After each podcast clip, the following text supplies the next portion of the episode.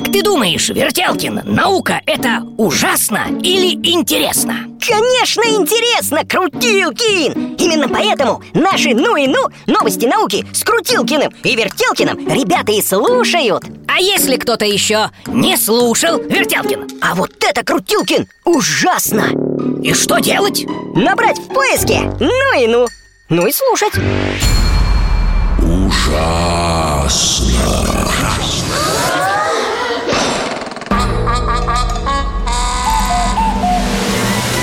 Ужасно интересно все то, что неизвестно. Привет, ребята! С вами Софья Бондаренко. В эфире детского радио очередной выпуск программы «Ужасно интересно все то, что неизвестно». А знаете ли вы, что Изобретено молодильное мороженое.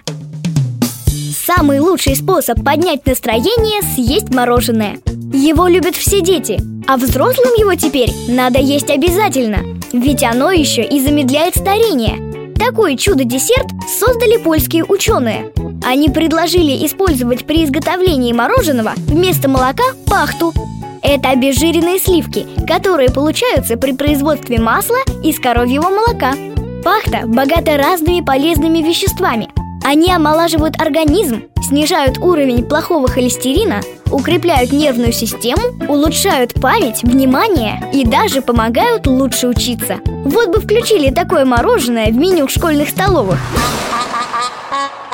А знаете ли вы, что Отведать обед отличника теперь может каждый.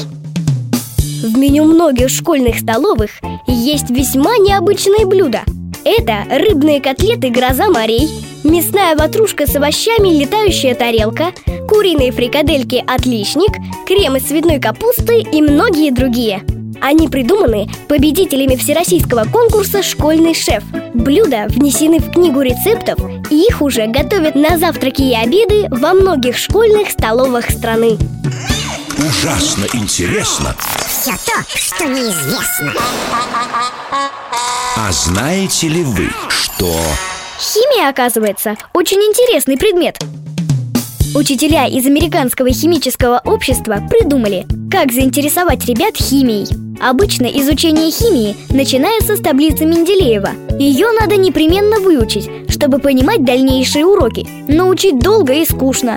И вот учителя взяли и заменили периодические элементы таблицы Менделеева картинками супергероев Супермена, Чудо-женщины, Зеленого фонаря и других персонажей комиксов.